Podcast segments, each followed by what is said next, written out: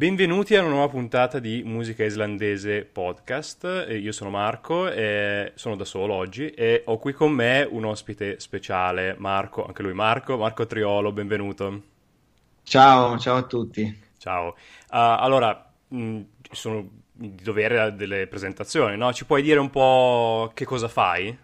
Allora, io eh, lavoro come discografico barra responsabile del digital per eh, Inri Torino. Eh, Metatron è un'etichetta che opera in Italia e comunque in Europa dal 2013 circa. Eh, e quindi niente, abbiamo deciso di implementare anche la, la parte classica della della nostra etichetta abbiamo fondato Inri Classic, con la quale comunque abbiamo sperimentato appunto questo eh, lavoro che, di cui parleremo anche di cui parleremo puntata. oggi, esatto. Allora, visto che sei ospite di un podcast eh, un po' tenuto da, da persone un, un, po' fulminate per l'Islanda, devo dire che abbiamo una, una passione un po' particolare, eh, c'è un motivo per cui tu sei qui, comunque per parlare di un progetto che menzionavi poc'anzi, eh, esatto. che eh, è presente sulla tua etichetta. Uh, insomma, qual è questo progetto? E riesci a dirci anche come è collegato con, con l'Islanda? Esatto, allora io come voi sono pure un po' fulminato per l'Islanda, difatti eh, ci sono tornato per fortuna più di tre volte in, nel giro di nove mesi prima che la pandemia poi ci fermasse. Eh, eh, oltre a lavorare come in discografica, io eh, sono un fotografo, fotografo da più di, a questo punto credo, 25 anni circa, e, ehm, perché ho iniziato quando ero bambino, e mm, nulla, andando in Islanda tutte queste diverse volte ho scattato innumerevoli foto, perché sono stato ispirato da questa terra magica, e, e nel mentre, quando sono ritornato, eh, abbiamo, mie, alcune mie colleghe avevano questo pallino di fare un progetto, un melting pot musicale con artisti che provenissero da tutto il mondo, eh, artisti neoclassici che, che, provenivano da tutto il mondo e, e, nulla, quando abbiamo pensato al concept grafico, ad un certo punto io mi sono detto ma perché non usiamo delle foto scattate in Islanda? Delle foto simmetriche scattate in Islanda di strade che quindi eh, ricollegavano tutto a questa eh, forma di immensità ecco, sconfinata e quindi cosa abbiamo fatto? Abbiamo scelto eh, 21 foto che abbiamo poi tramutato in uh, cover di, dei singoli e, e poi con una in chiusura che abbiamo utilizzato per il vinile in edizione limitata che abbiamo stampato. Questo perché la, si sposava benissimo la musica con questi landscape che avevamo comunque fotografato certo. durante questo viaggio. E niente, li abbiamo uniti perché alla fine è una delle cose più, più naturali, quella di unire la musica alla natura, appunto, uh, che si trova dirompente in, una, in un'isola come quella la, dell'Islanda. Certo, ehm, quindi diciamo che le foto dell'Islanda ehm, coprono un po' la parte, eh, quella visuale del progetto, però mi dicevi che ehm, erano state utilizzate anche all'interno proprio del processo di composizione di alcune tracce del, del progetto. Esatto, perché eh, alcuni artisti eh, di cui siamo management, eh, ovviamente eh, abbiamo avuto il controllo, tra virgolette, anche dell'evoluzione della composizione delle opere. Alcuni, ad alcuni abbiamo inviato le foto anche prima e, e si sono lasciati ispirare anche da questo. Ma non solo in questo progetto qui, ma anche in altri. Eh, come ti avevo accennato, eh, altri artisti che lavorano e collaborano con me eh, hanno avuto modo di eh, vedere e lasciarsi ispirare dalla, dall'Islanda. Noi abbiamo, avuto, noi abbiamo la fortuna di avere nel nostro roster un artista come Dartast, che lui eh, praticamente il, la registrazione del primo, di uno dei suoi primi lavori, il suo primo album, l'ha fatto com- interamente in Islanda viaggiando per 15 eh, giorni, eh, in tutta l'Islanda, fermandosi in varie, in, vari, in varie location dove poteva comporre, perché ogni, in ogni casa aveva un pianoforte che utilizzava per, per comporre. Devo dire che un viaggio dopo... per l'Islanda con Dardust eh, mi, mi manca, deve essere interessante. esatto. E poi infatti lui registrò nello studio dove hanno registrato anche i Sigurros lì in, in Reykjavik. Certo. Eh, nulla, come, come, come, ti dicevo, è una, è una, nazione che eh, con i suoi pro e i suoi contro, i contro ce ne sono pochi, però voglio dire, con le sue peculiarità, anche se un po' complicate, eh, fa sì che l'arte comunque sia quella musicale che quella lì prettamente visuale esplodino, cioè nel senso che eh, sono... Il disco è una dimostrazione comunque di questo, un trionfo entrambe, esatto. entrambe le, le, parti, insomma. Eh, sì, quindi diciamo che l'Islanda eh, è un, uno dei fili, dei fili, rossi che collegano tutte le tracce del, del, progetto. Ce n'è un altro, magari non collegato direttamente, non proprio che riguarda l'Islanda, ma c'è un filo rosso che collega tutte, tutte le tracce all'interno del disco.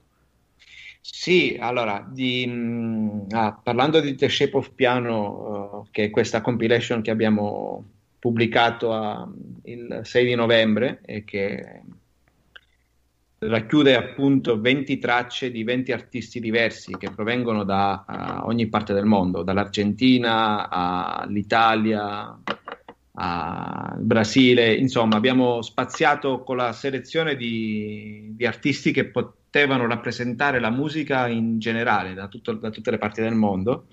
Eh, il filo rosso è appunto l- la neoclassica reinterpretata, nel senso che noi, essendo un'etichetta nata, uh, diciamo, uh, nella sfera rock della musica, uh, nell'indie rock, diciamo così, infatti siamo stati gli scopritori di Levante. Diciamo che è una delle etichette, chiamiamole indipendenti, più comunque più prolifiche e famose a livello italiano, quindi comunque coprivate quella parte del, di, di, di esatto. produzioni.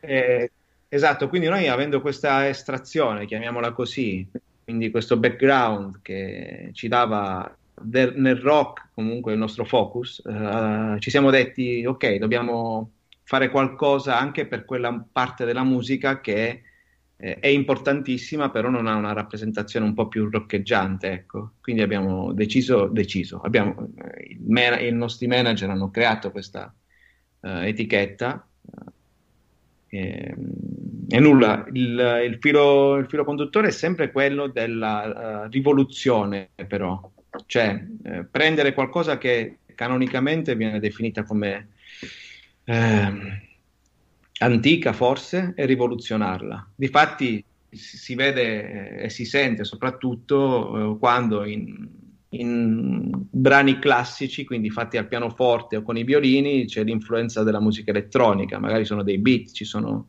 dei, degli inserimenti di, de, dei campionamenti elettronici che rendono tutto uh, più o meno più attuale o comunque diverso rispetto alla concezione che si ha della musica da pianoforte.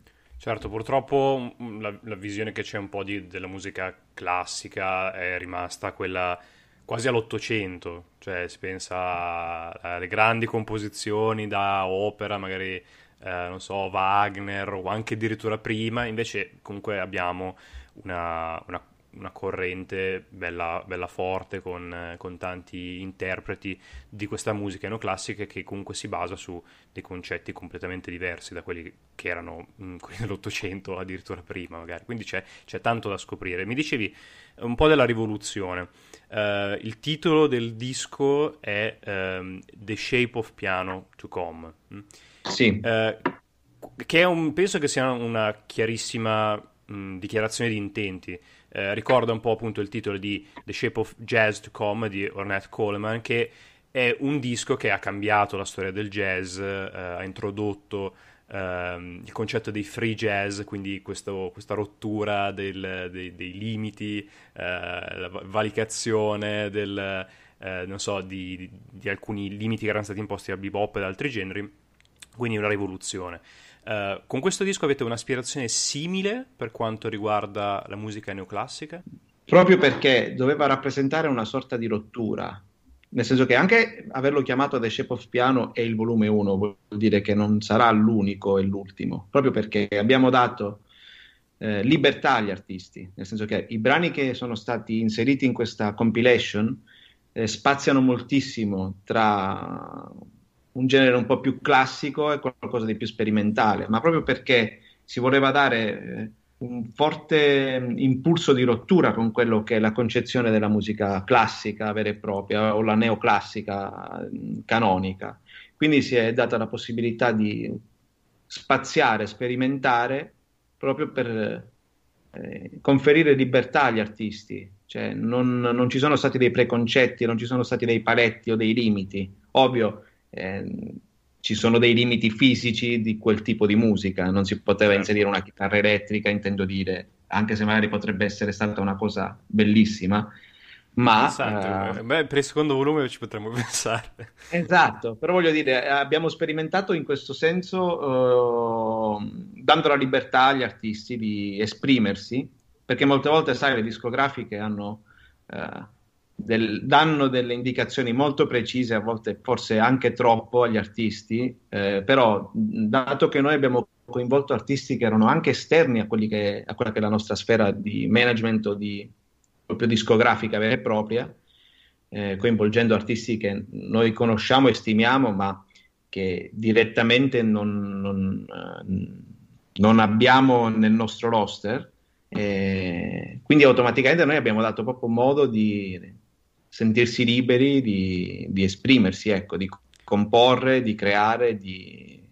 e di avere poi una rappresentazione grafica appunto tramite queste foto che io ho scattato in Islanda, eh, ad eccezione di due che ho scattato in alt- in una, su un'altra isola.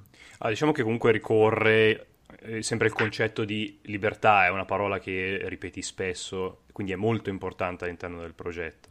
Quindi riprende un po' appunto l'idea di quello che era appunto il free jazz, l'espressione libera, eh, quindi questa sì. cosa, questo concetto rimane. Ci dicevi che sei stato molto spesso appunto in Islanda prima della pandemia, lo menzionavi anche prima, e mm, non so, che impressione ti ha lasciato un po' questa, questa terra? Cosa ti ha colpito di più? Allora, noi per, for- cioè, per fortuna io sono riuscito ad andare in Islanda diverse volte perché per lavoro, appunto, sia il mio, quello eh, quello della mia compagna, lei fa la tatuatrice, quindi ha, lavora spesso nei paesi nordici, in Islanda lavora in uno studio che è in downtown in Reykjavik. Eh, e quindi abbiamo avuto modo di far su e giù. Scusa, come che... si chiama lo studio? Eh, Icelandic, Tattoo, uh, Icelandic Tattoo. Facciamo un po' di pubblicità, giustamente. Ah, sì, sì. È in pratica in downtown vicino uh, a un posto anche molto figo che è una, una vineria spagnola eh, ah, che...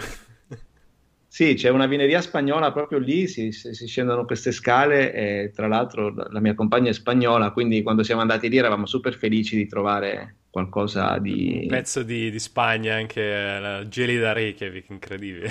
Sì, però guarda, ti posso raccontare delle cose veramente assurde, del tipo, a parte il fatto che quello che ci ha colpito è l'estrema imprevedibilità del clima, cioè io avevo bisogno, dopo un cioè io ho vissuto anche a Londra, quindi eh, ho vissuto sempre in città mega grandi, tra Roma, Londra e Milano, no?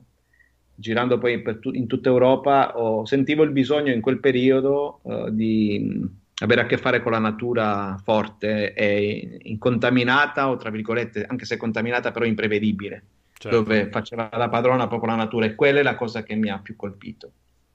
Eh, ti, ti, ti dicevo, noi eravamo, abbiamo fatto il ring, quindi andando verso sud. Ehm, avevamo questo hotel in una, uh, sperduto di fronte ad un, al vulcano di Ekla, no? Mm-hmm. E ad un certo punto abbiamo deciso di andare a comprare del vino e ti racconto questa perché fa molto ridere, no? Eh, la, la mia domanda pensai... successiva è che era, sicuramente era sugli aneddoti perché con tutti i viaggi che hai fatto figuriamoci ne avrai milioni sì ma questo è divertente perché eh, io ci siamo fermati in, a Vic, eh, nella, nella, nello spaccio lì dei vini, non mi ricordo come si chiama, Vils. Famosi Vin Budin, eh, tipo, tipo, i negozi di Stato dove si possono comprare gli alcolici solo lì. Esatto, allora io entro dentro, cerco un vino rosso perché volevamo farci l'hotbat con uh, il vino e, e inizio a guardare i vini italiani, i vini francesi. A un certo punto vado nei vini spagnoli perché c'erano, e perché geni- il padre della, della, mia compagna ha anche una produzione di vini lì in Spagna. E ad un certo punto vedo una delle sue bottiglie ed è incredibile. cioè, io, infatti, ho detto ad Elvira, la, la mia compagna, dobbiamo comprare. C'è il vino di tuo padre. Abbiamo un selfie che abbiamo, abbiamo trovato in Islanda, una bottiglia dei vini che producono. Migliaia è, di è... chilometri di distanza da dove è stato prodotto, sei riuscito a trovarlo comunque in Islanda.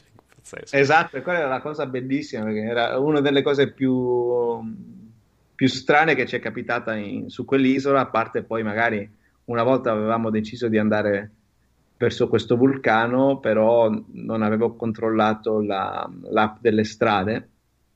Ah, yeah. E dopo circa due ore di cammino io, io, io dicevo, boh, ma vedo che siamo gli unici che andiamo verso questo, questo, punto. Non abbiamo più incontrato nessuno da un'ora e mezza. Ho detto, ah, provo a controllare sul telefono perché, cioè, nel senso che. E la strada era chiusa tipo da dieci giorni, quindi noi abbiamo continuato ad andare per, c- per 120 km verso il nulla. Ah, vabbè, eh, ma penso che sia un, un'esperienza che hanno vissuto tutti, quella di perdersi almeno una volta in Islanda, che da un certo punto di vista forse non è neanche così spiacevole, in, in alcuni casi, perché comunque ti permette di vedere cose interessanti. Poi sì, e poi un altro aneddoto è che eravamo nel, nella parte nord, quando abbiamo, in uno degli altri viaggi abbiamo fatto la parte nord, quindi dove... Tipo a Cureiri, quella parte lì. Esatto. Eh, um, e praticamente partiamo dall'albergo, era una giornata di pioggia incredibile, e mentre stavamo camminando andando via da Borgarnes, quindi da quella parte lì, vediamo una persona camminare con uno zaino in spalla, cioè tipo lungo la strada, e, e Elvira dice fermati, fermati perché gli diamo un passaggio, no? Cose che magari tu dici, ah, non è normale camminare in Islanda. E poi alla fine ci siamo fermati ed era una ragazza che studiava medicina a Firenze che proveniva dalla, dalla Romania e stava girando tutta l'Islanda a, in autostop Ah, eh, beh, insomma, è abbastanza, abbastanza, comune vedere questi tipi di viaggi un po' particolari, di viaggiatori di viaggi un po' particolari in Islanda. C'è chi lo fa in autostop, in bicicletta, addirittura a piedi. No, era, era, era, dicembre, quindi ah, il clima, cioè voglio dire, noi eravamo un freddo incredibile, il, cioè la neve che stava per arrivare. E lei era lì, ho detto, vabbè, ma vieni con noi in macchina che ci fa... Cioè, infatti siamo, abbiamo girato poi tutta la, la, la parte lì della penisola eh, siamo andati poi al ritorno, anche perché aveva, noi non abbiamo mai fatto un itinerario, no? Invece lei era tutta super organizzata, aveva tutti i punti dove andare, quindi abbiamo, ne abbiamo approfittato per, per girare con lei. E, ironia della sorte, poi al ritorno lei voleva andare a fare la spesa, ha detto se mi lasciate per strada vado, vado a fare la spesa e poi ritorno a piedi, tre chilometri. Ho detto no, guarda, ti accompagniamo e ironia della sorte, lei dormiva di fianco al nostro albergo, cioè in una casa, aveva, faceva coach surfing e quindi dormiva su questo divano, però nella casa. e quindi è stato um, divertente andare in giro per l'Islanda con questa ragazza che abbiamo beccato facendo autostop lì. In, poi allora. avrai, avrai, milioni di altri aneddoti, magari eh, qualche altra volta ci raccont- ce ne racconterai altri. Uh, sei passato anche chiaramente da Reykjavik, dalla capitale, e mm, sì. visto che comunque hai detto che hai vissuto per tutta la vita in grandi città, quindi Roma, Milano, Reykjavik è un po' diversa. Sì, quello sì, però sai, uh, si respira quell'area, quell'area un po' a parte internazionale, sì, perché quando siamo andati era pieno di turisti. Certo. Ma mh, la cosa che mi è piaciuta di Reykjavik è un po' il fermento che si respira nei localini. Come ti dicevo l'altra volta, non abbiamo avuto la fortuna di avere questa volta di beccare mega concerti o mega serate, perché eh, dato il periodo noi eravamo lì prettamente per lavoro, quindi abbiamo potuto fare poco di quel tipo di, di vita lì. Però Uh, noi abbiamo avuto esperienze in passato di nostri amici e artisti che sono andati per quei mini festival che vengono fatti a novembre. Uh, Compreso e volevamo andare comunque l'Icelandic Airwaves, quindi festival sì. un po' più grossi e anche quelli un po' più piccolini, tipo il Dark Days che ci sono sempre a Reykjavik. Esatto, come infatti ne parlavamo, e poi volevamo andare a giugno al Secret Solstice ma um, alla fine eh, ovviamente è svanito tutto per, per via della pandemia. Chiaro, chiaro. Perché di fatti io stavo, avevo proposto pure uno dei miei artisti che fa musica elettronica eh, e visuale anche, che si chiama Holograph, eh, per poter eh, comunque suonare o aprire alla Secret Solstice ma mm, poi è svanito tutto eh, appunto per certo, certo. Comunque, però sì, insomma, comunque... Mm, il nostro intento è quello di, di cioè di, far, di, portare la nostra musica in Islanda è una delle, cose, è una delle nostre prerogative. Cioè, con Dardas ci siamo riusciti perché lui si esibì a novembre a, a Reykjavik. All'Airwaves, sì. Eh, magari ci ha portato anche fortuna questo, voglio dire, per la carriera sua, intendo sì. dire, perché è andata, è andata, bene, sta andando molto bene. Eh, quindi noi insisteremo per, eh, soprattutto quando si potrà, viaggiare tranquillamente e portare la nostra musica lì. Un po' d'Italia anche in Islanda, portiamone un po'. Sì, ma infatti, come ti dicevo, a Reykjavik noi abbiamo... Uh, cioè io mi sono sentito molto a casa, voglio dire, pur essendo molto piccola, pur essendo, pur essendo molto uh, uh, diversa a livello climatico o comunque a livello di abitudini, perché sai gli orari no, un po' diversi rispetto a quelli a cui siamo abituati noi o alle comodità a cui siamo abituati, l'ho trovata veramente molto, molto bella, mo- con un fermento artistico, soprattutto a giugno con uh, le persone per strada, un sacco di fotografi, artisti di strada pure che si esibivano suonando. Diciamo che c'è, un, sì, c'è, una scena mm, comunque artistica e musicale molto, mm, molto vitale eh, in, a Reykjavik. Noi abbiamo una, una, una rubrica su, sulla pagina eh, che, in cui si scoprono un po' i locali, di, i locali dove si suona musica a Reykjavik, c'è, c'è veramente una quantità non abbiamo finito eh, di, di, coprirli tutti, però ce n'è una quantità veramente incredibile per una città che comunque rimane relativamente piccola e diciamo che la parte quella più eh, sviluppata dal punto di vista appunto di serate, ehm, eh, occasioni, appunto, non so, tipo musei, mostre, esibizioni, è comunque molto limitata quella parte lì, cioè è molto piccola come estensione, sì. cioè più, è sempre comunque quel pezzo del centro e stop, cioè se si va nel, nella parte quella più eh, fuori, nei sobborghi, non c'è nulla, eh, sono, quindi è tutto concentrato e c'è una quantità di serate, di locali, di, ehm, di, di posti dove effettivamente si suona musica che è veramente incredibile. Um, no, ma infatti avevo approfondito pure la questione musicale islandese, per ironia della sorte, eh, tempo fa, leggendo uno di quei libri che sono un po' particolari, eh, de, si chiama The Passenger, non so se conosci. Sì, eh, edito da Iperborea, c'è questo volumettino esatto. qua dove si parla un po' di... c'è anche un, un pezzo sulla musica molto interessante. Esatto, infatti lì il pezzo sulla musica era davvero molto ma molto interessante, mi ha dato spunti di riflessione perché poi eh, la cosa che amo tantissimo è, soprattutto quando si va in posti del genere, è mischiarsi con uh, persone del posto, cioè locals, senza avere magari riferimenti italiani, ovvio, avere un mini, una mini guida da qualcuno che già c'è stato, o comunque quelle 4-5 cose da sapere banalmente ah, se devi fare la benzina devi fare così, è una stronzata, certo. no? Voglio dire, sono cose fondamentali in posti del genere. Eh, però poi lì magari sempre, abbiamo sempre conosciuto gente, quindi siamo sempre stati a contatto con persone locals che ci hanno detto un po' quali erano le usanze, che cosa si faceva, che cosa non si faceva.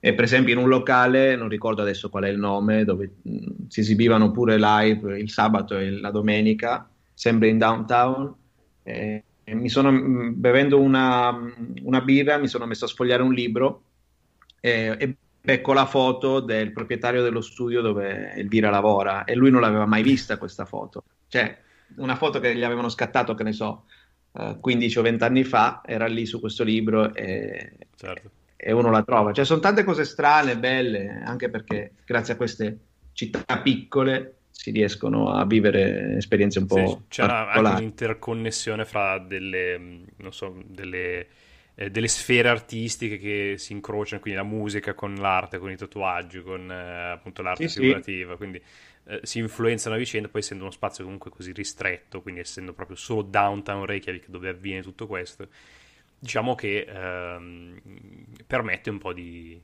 di ibridazione anche. Questo sì, è un concetto sì, sì, molto vero. interessante. Uh, io sul finale ti volevo chiedere una cosa che mh, mm, so, più, più, personale, essendo un, uh, un, uh, un, fanatico ascoltatore di musica in generale, non solo di musica islandese, avevo un paio di curiosità. Um, c'è un disco, un artista, una canzone, qua parliamo a livello internazionale, quindi può essere italiano o islandese anche, o qualsiasi nazionalità, che ti ha cambiato la vita. So che è difficile trovarne uno solo, perché saranno sicuramente di più il primo che ti viene in mente. Guarda, eh, secondo me la rivoluzione nella mia vita eh, sono stati i Pink Floyd. Cioè, un disco dei Pink Floyd non, non, saprei nemmeno, però The Division Bell è stato un disco che mi ha cambiato, nel senso che poi, essendo appassionato, oltre a lavorare nella musica, essendo appassionato vero della musica, l'amo in tutte le sue forme, e quindi ho dei ricordi legati magari a questo disco di viaggi in auto con mio padre in mezzo a, che ne so, eh, boschi, dove si metteva questa musica che era poi ovviamente lì il soundscape che crea quella, quella musica è incredibile. Però direi su due piedi così The Division Bell dei, dei Pink Floyd. Scelta particolare perché quando si parla di Pink Floyd eh, forse è uno dei, dei dischi che la gente nomina di meno, cioè si parla, se, parte sempre quello dei grandi classici di inizio, di inizio produzione. Interessante invece la scelta di Division Bell. Sì, perché sai, The Dark Side of the Moon, per, cioè, per carità, sono cose che sono eh, sempre nel cuore, però se devo pensare a un disco che mi ha cambiato un po' è quello, perché, perché poi c'è una, c'è una, storia bellissima sui Pink Floyd, eh, che è quando i Beatles praticamente si erano già sciolti. Eh, è praticamente una delle ultime volte eh, dopo l'esibizione sul, um, sul tetto dell'Apple Studio da, da parte de, dei Beatles per l'ultima volta nel sessa, nel, alla fine degli anni 60 ci fu un altro incontro tra Paul McCartney e, e John Lennon sostanzialmente.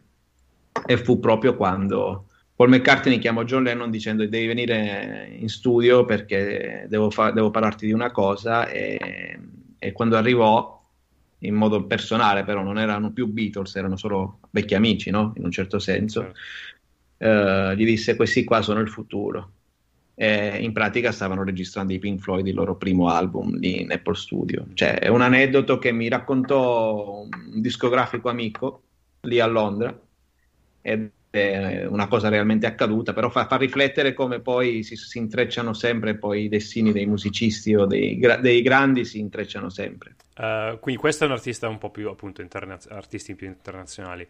Um, non, sicuramente avrai un, so, una qualche uh, conoscenza di anche musica islandese che probabilmente ti sì. è capitato di ascoltare. E, uh, C'è un artista le... che se avessi la possibilità cioè proprio andiamo sulla fantasia, però se avessi la possibilità di portare eh, in Inri perché è proprio un artista che mh, è proprio nelle tue corde, comunque ci starebbe bene nell'etichetta, quale sarebbe quello che vorresti? Ah, di islandesi ti potrei dire, eh, cioè, amo tantissimo i Sigur Ross, cioè, tipo per, lavorando di fantasia, cioè, i Sigur sì, Ross sì. sono andato a tre concerti loro e devo dire che ogni volta che li ho ascoltati sono rimasto senza parole rispetto, cioè, ovvia, ovviamente poi con il loro linguaggio inventato eh, sì, certo. è impossibile da comprendere, però intendo dire è uno di quei concerti da vedere almeno una volta nella vita e la cosa che mi faceva specie è, ah, che loro hanno questo successo così planetario, no?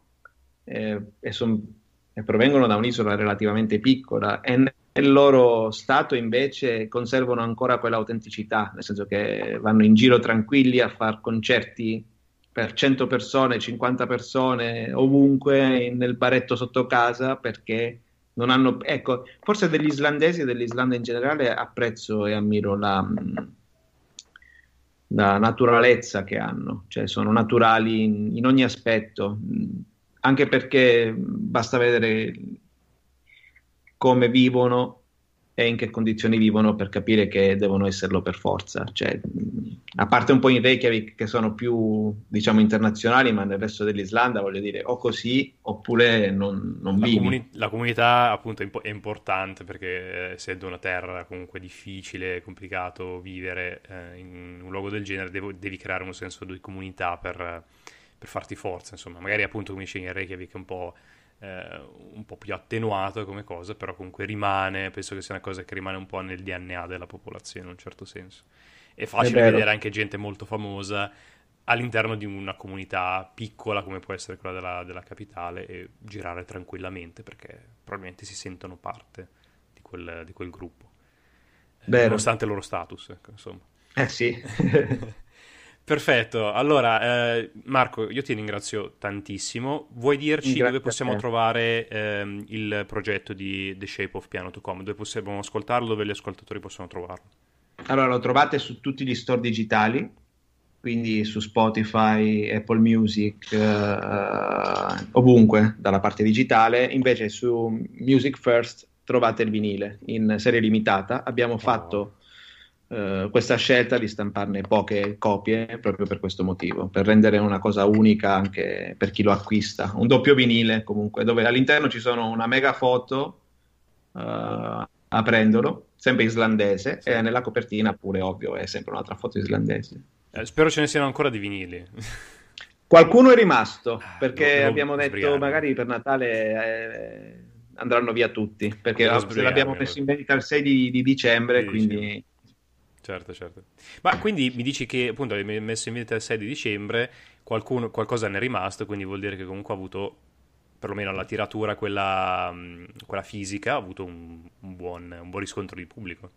Sì, sì, sì, esatto. Poi eh, ovviamente dalla parte digitale abbiamo avuto ehm, cen- qual- centinaia di migliaia di streaming, ovviamente, eh, sui singoli brani, poi perché l'abbiamo messo anche su YouTube, l'abbiamo messo un po' Certo. ovunque, quindi si sono un po' dilazionati, però diciamo che siamo soddisfatti dal punto di vista discografico, molto. No, sono, Perché- sono molto contento di sapere che appunto anche un, un genere, appunto come la, la musica neoclassica, sia riusci- cioè, sia riuscita a ritagliarsi un- una bella fetta di pubblico che comunque sta molto attenta anche a quelle che sono le uscite, le nuove uscite. Sì, perché poi eh, essendo una musica fruibile eh, in ogni ambito, nel senso, eh, non è, cioè, diciamo, per esempio l'hard rock ci sono persone che riescono ad ascoltarlo per studiare e altre no, Eh sì. per- perché è molto soggettivo, però in questo caso è una musica un po' più semplice per essere fruita, nel senso che uno la può ascoltare lava- lavando i piatti, facendo le pulizie o viaggiando, è più Certo. semplice perché men- è meno spigolosa, ecco. E Vive in tutti i luoghi la musica neoclassica.